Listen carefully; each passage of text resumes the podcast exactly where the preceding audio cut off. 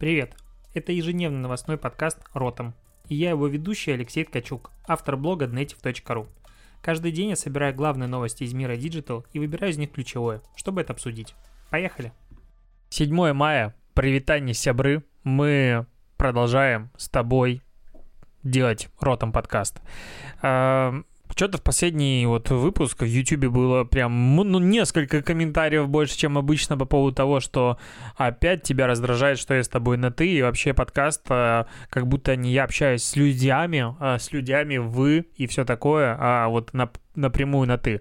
Я все еще гну свою линию и все еще считаю, что мне это нравится, поэтому, ну блин, смирись. А, к новостям. В Москве карантин продлили до 31 мая, и весь бизнес в жопе. Как бы... Ну, продолжаем дальше.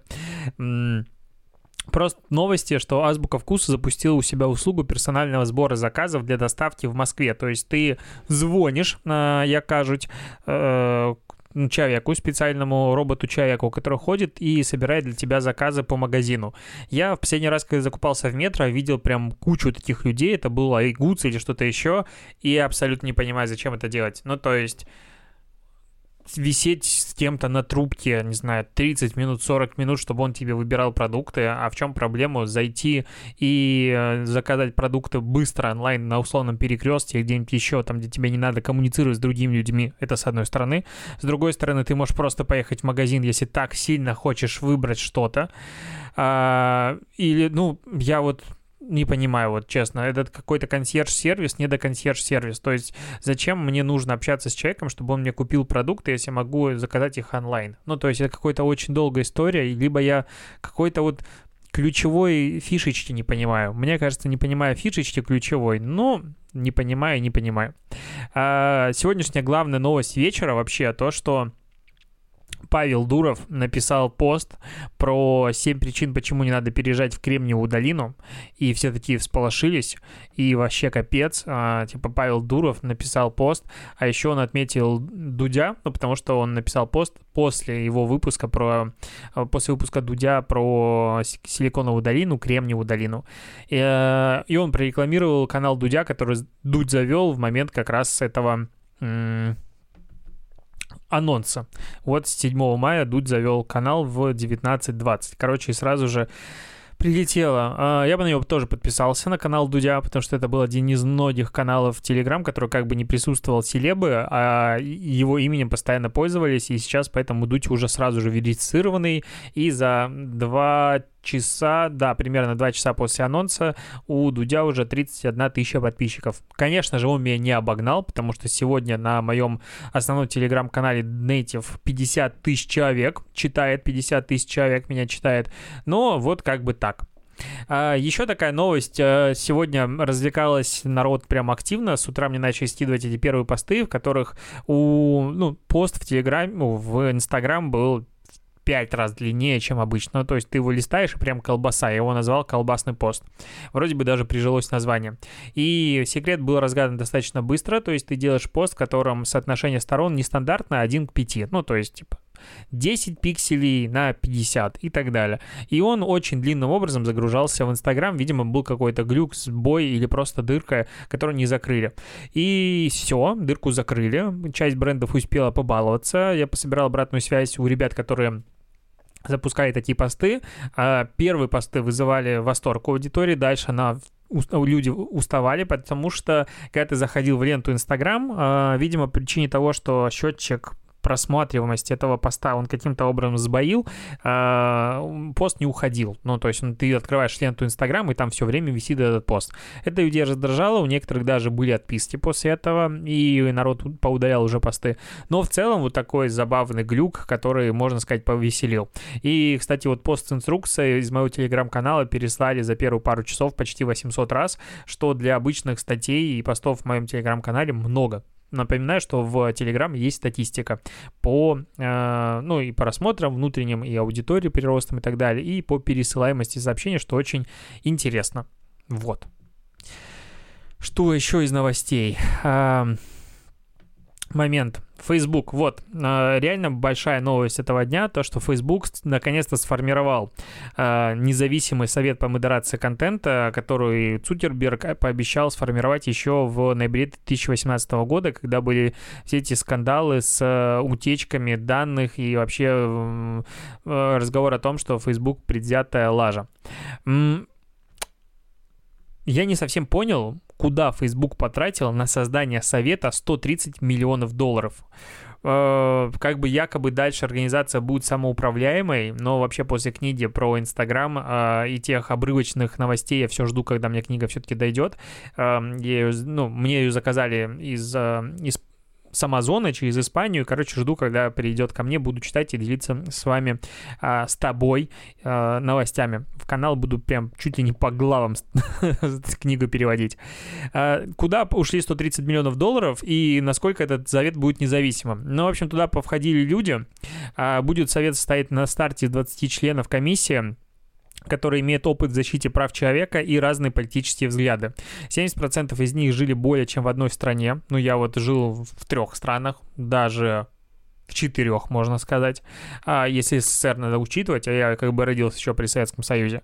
90% а, говорят более чем на одном языке, всего 29 различных языков. Я вообще говорю на белорусском, русском, понимаю прекрасно украинский и еще на английском а, могу изъясняться. То есть я прям идеально подхожу для этого совета, мне кажется. И только пятеро из них заживут в США. Ну, просто восторг. В общем, как будет работать совет? То есть он не будет рассматривать каждую жалобу на модерацию или что-то еще.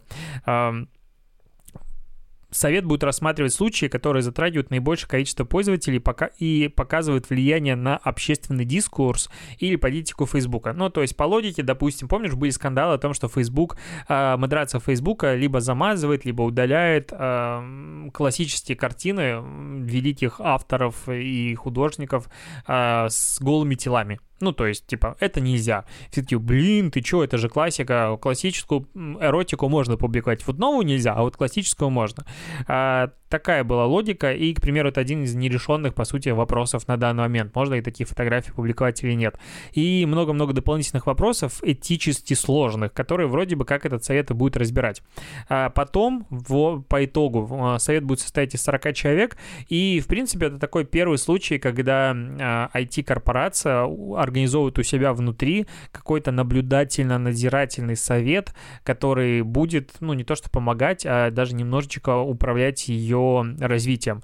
Это интересно, и я пока не могу придраться и найти какие-то минусы в этой теме. Ну, конечно, там, типа, вроде бы от нас никого не завезли из русскоязычного пространства. Ну, бывает очень, ну, как мне показалось, что достаточно разнообразный состав совета и реально разные политические взгляды, ну, судя по всему, в таком случае, возможно, как бы мы придем к какому-то консенсусу. Ну, как бы в теории. Ну, потому что все-таки э, Facebook это 3 миллиарда суммарно пользователей, и то, как Facebook, допустим, будет управлять контентом и сейчас управляет контентом, очень сильно влияет на общество.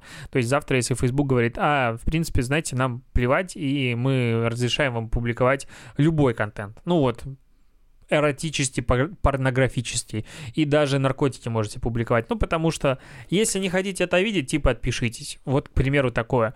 И люди такие, вау, круто. И наоборот, аудитория возрастет. И, возможно, так, ну, там, нагота перестанет быть опять стыдной, как, э, ну, там же, если историю изучать, в какой-то момент люди не стыдились своего тела, потом начали стыдиться в смутные времена, и вот это все подобное, и там, типа, на статуях э, фиговые листочки появились. И, возможно, типа, Facebook изменит. Э, я вот понимаю, что говорю так много слов, в которых не уверен в ударении, и когда учился в школе, всегда думал, нафига мне изучать ударение, какой смысл? А сейчас понимаю, что стоило бы. Ты меня прости, если где-то я говорю неправильно. В общем, это может быть интересный совет, посмотрим э, реально его дела. Я очень взволнован и заинтригован тем, какие решения он будет принимать. Еще тут на составе вышла статейка о том, как э, сотрудники креативного агентства Blacklight э, рассказали, в общем, как карантин помог им вернуться к хобби.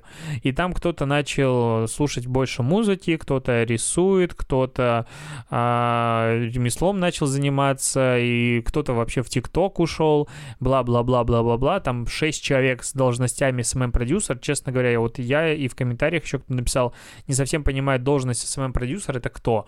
Но в целом ты читаешь такой, ну что-то вы, мне кажется, заливаете. Вот, типа, прям очень сильно не нравится мне, что все вокруг такие себя... М- ну не то, что активные, а чем-то вот занимаются, что-то творят. Сидите, блин, и грустите, как и все мы на, кар- на карантине, как обычные люди. Зачем вы расстраиваете? И Йота вот запустила классный ресурс, а, называется easy.yota.ru, там, где есть куча всяких, ну не то, что отмазок, а каких-то обещаний и фраз, которые помогают тебе пережить карантин. Этим все можно, конечно же, делиться в соцсети, типа вирусность. Я не думаю, что это будет сильно получать большой вирусный охват, но в целом Йода продолжает свою коммуникацию, когда за нее говорят э, белые слова на фирменном голубеньком цвете. И вот есть несколько а, классных фраз, ну, я просто, ты заходишь на сайт, нажимаешь кнопку, и тебе появляется новое. Первое, не обращай внимания на блогеров. Если грустно, можно просто ничего не делать. А, мы совершенно точно вернемся в парке. Просто пережидаем межсезонье.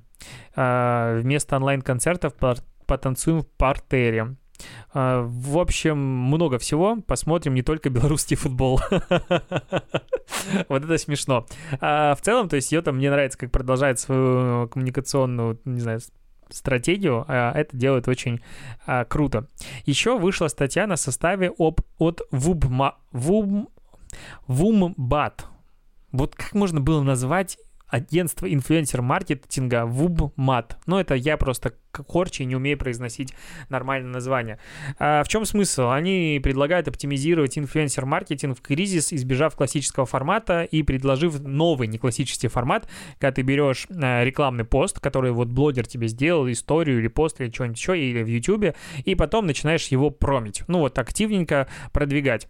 И э, даже в примере приводится как вот давайте рассмотрим кейс, в котором, ну там длинная статья, в котором мы берем блогера-миллионника, а потом он условно отмечает нас брендированными материалами партнерстве, мы можем его продвигать. И, соответственно, получать там большое количество охвата сверху, потому что как тут э, CPM за... Ну, CPM в сторис у блогера они посчитали в 636 рублей. 636 рублей. Что-то до хрена. Ну, то есть 636 рублей если, допустим, у блогера 100 тысяч охватов сторис, ну, допустим, умножаем на 636, получается, э, что-то говно получается. Ой, 100 тысяч, так, я, я тупой. Получается 60, 63 тысячи, не, 63 тысячи еще ладно. Я, сорян, я тупанул. Бывает в подкасте, ты знаешь, начинаешь просто о чем-то думать очень быстро, и и не успеваешь это осознать нормально. Ну, 63 тысячи, в принципе, за сторис, э, ну, плюс-минус ок. Ну, допустим, CPM 636 рублей. А потом они берут и засовывают этот же сторис в э, продвижение. И CPM получает почти 200 рублей, 188 в Instagram Stories. Вот это кстати, слишком дохрена. Ну, 200 рублей это на какую-то прям очень узкую аудиторию. Ну, ладно. А они получают удешевление уникального касания и прочее, прочее, и все так хорошо, и все так замечательно, до момента того, что этого блогера нахрен никто не знает. Посмотри, сколько сейчас на рынке миллионников, которых, типа, я человек в теме, я вообще не знаю, кто эти люди.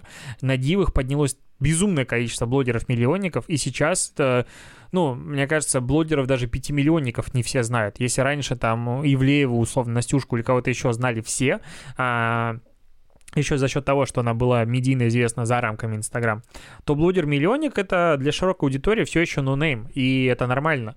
И ты берешь э, коммуникацию блогера-миллионника, который общался со своей аудиторией, причем он в одну историю обычно не влез, и там как, ну, одну историю продвинуть, ну ладно, допустим, он успел рассказать про твой продукт за 15 секунд. Он общался со своей аудиторией, ты берешь и засовываешь его в рекламу на холодную аудиторию, которая его не знает.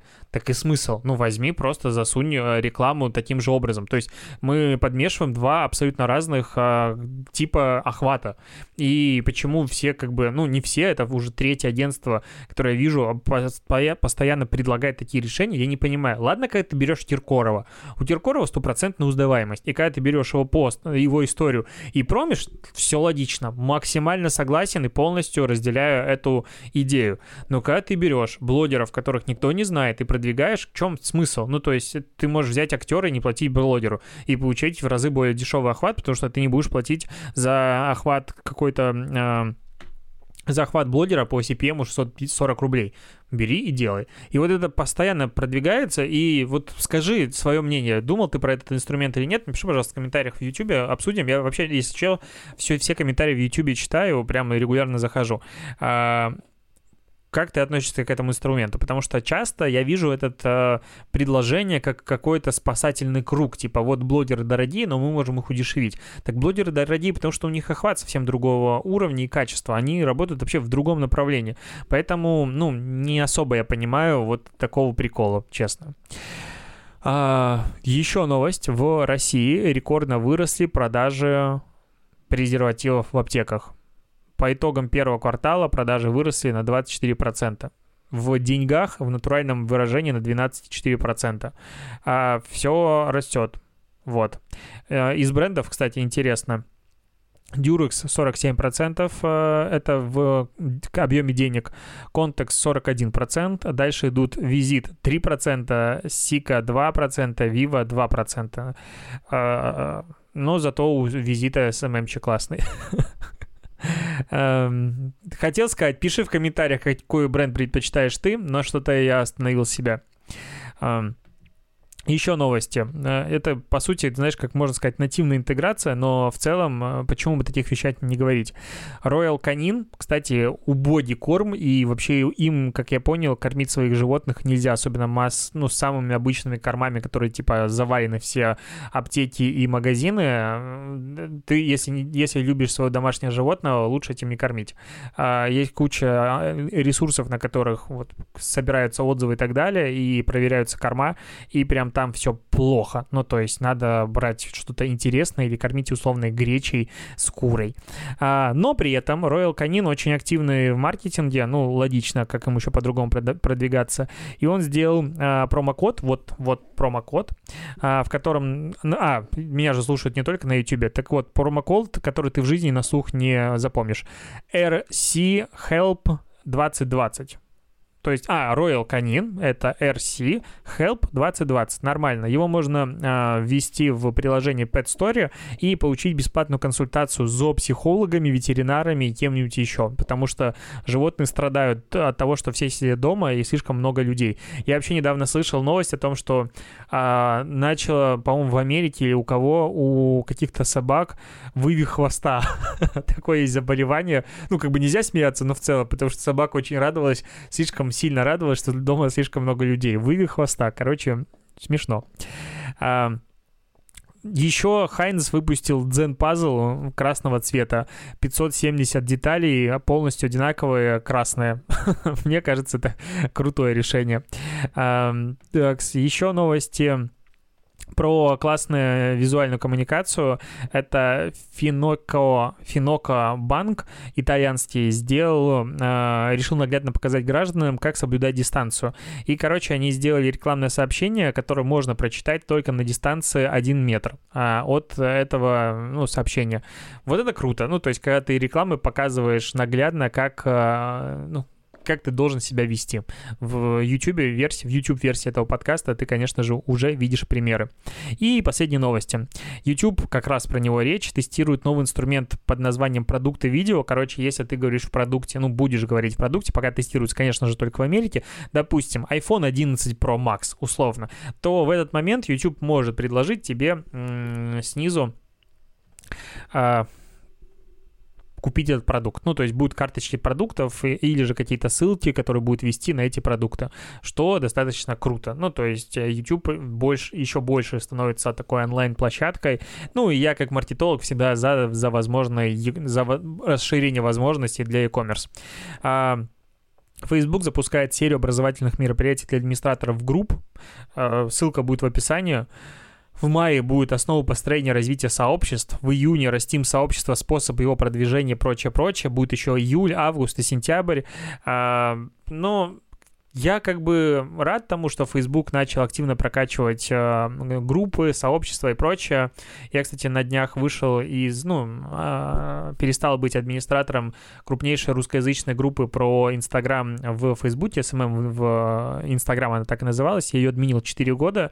Понял, что просто выгорел. Ну, то есть бесполезное занятие для себя. Я безумное количество времени тратил на то, чтобы отбирать темы интересные, э, пропускать и одобрять людей, помогать что-то в комментариях, решать проблемы, а потом понял, что а, в это время никто мои проблемы не решает. Ну, то есть ты можешь быть молодцом, тебя могут очень сильно хвалить другие люди, говорить большое спасибо, но при этом а, условно денег больше в кармане от этого не становится. С одной стороны, давайте быть объективными. С другой стороны, ты понимаешь, что через 5 месяцев, даже через год или даже раньше, все вопросы, которые задают люди, они повторяются. Ну, прям вообще все. Ну, то есть меня вообще удивить сегодня вопросом, связанным с SMM, практически нельзя. Бывает такое, раз в месяц что-то спросит, такой, я такого еще не видел, давай разбираться. Обычно в как он называется-то, в справке Фейсбука что-то можно найти всегда, и там в Инстаграме. Но обычно это связано с какими-то глюками, и лучший способ решить проблему просто забить, и она сама решится. Вот в Инстаграме, в Фейсбуке это работает железобетонно.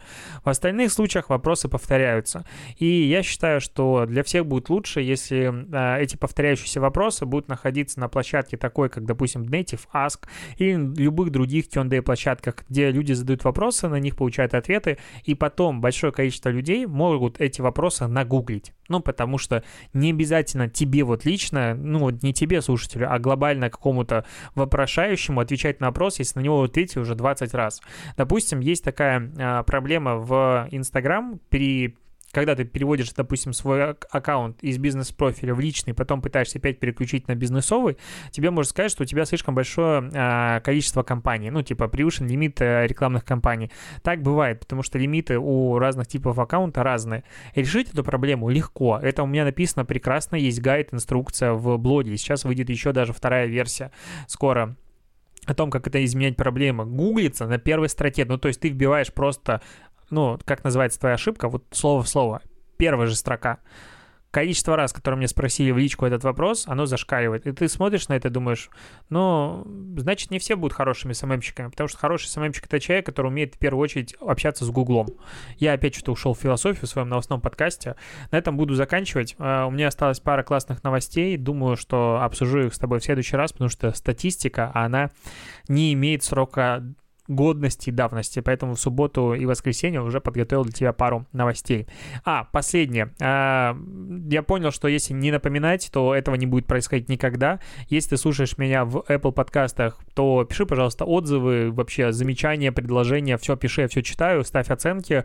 Это тешит мое эго, скажу так. А если ты, допустим, хочешь меня вдруг видеть и думаешь, смотреть тебе подкаст в YouTube или нет, то в YouTube есть а, тайм-коды, вот, а, появились уже как с неделю тайм-коды, и они выглядят прям на а, хронологическом, а, как сказать, короче, там, где ты перематываешь видео, а, допустим, на какой-то момент, там прям тайм-коды написаны, то есть ты можешь, если ты подписан на канал, ты открываешь видос и видишь кусочки, в какой из моментов, даже с названиями, я обсуждаю какую из новостей. Это выглядит сумасшедше круто, поэтому подписывайся на YouTube и смотри подкаст на YouTube, как бы странно это ни звучало. На этом точно все, давай, пока, до завтра.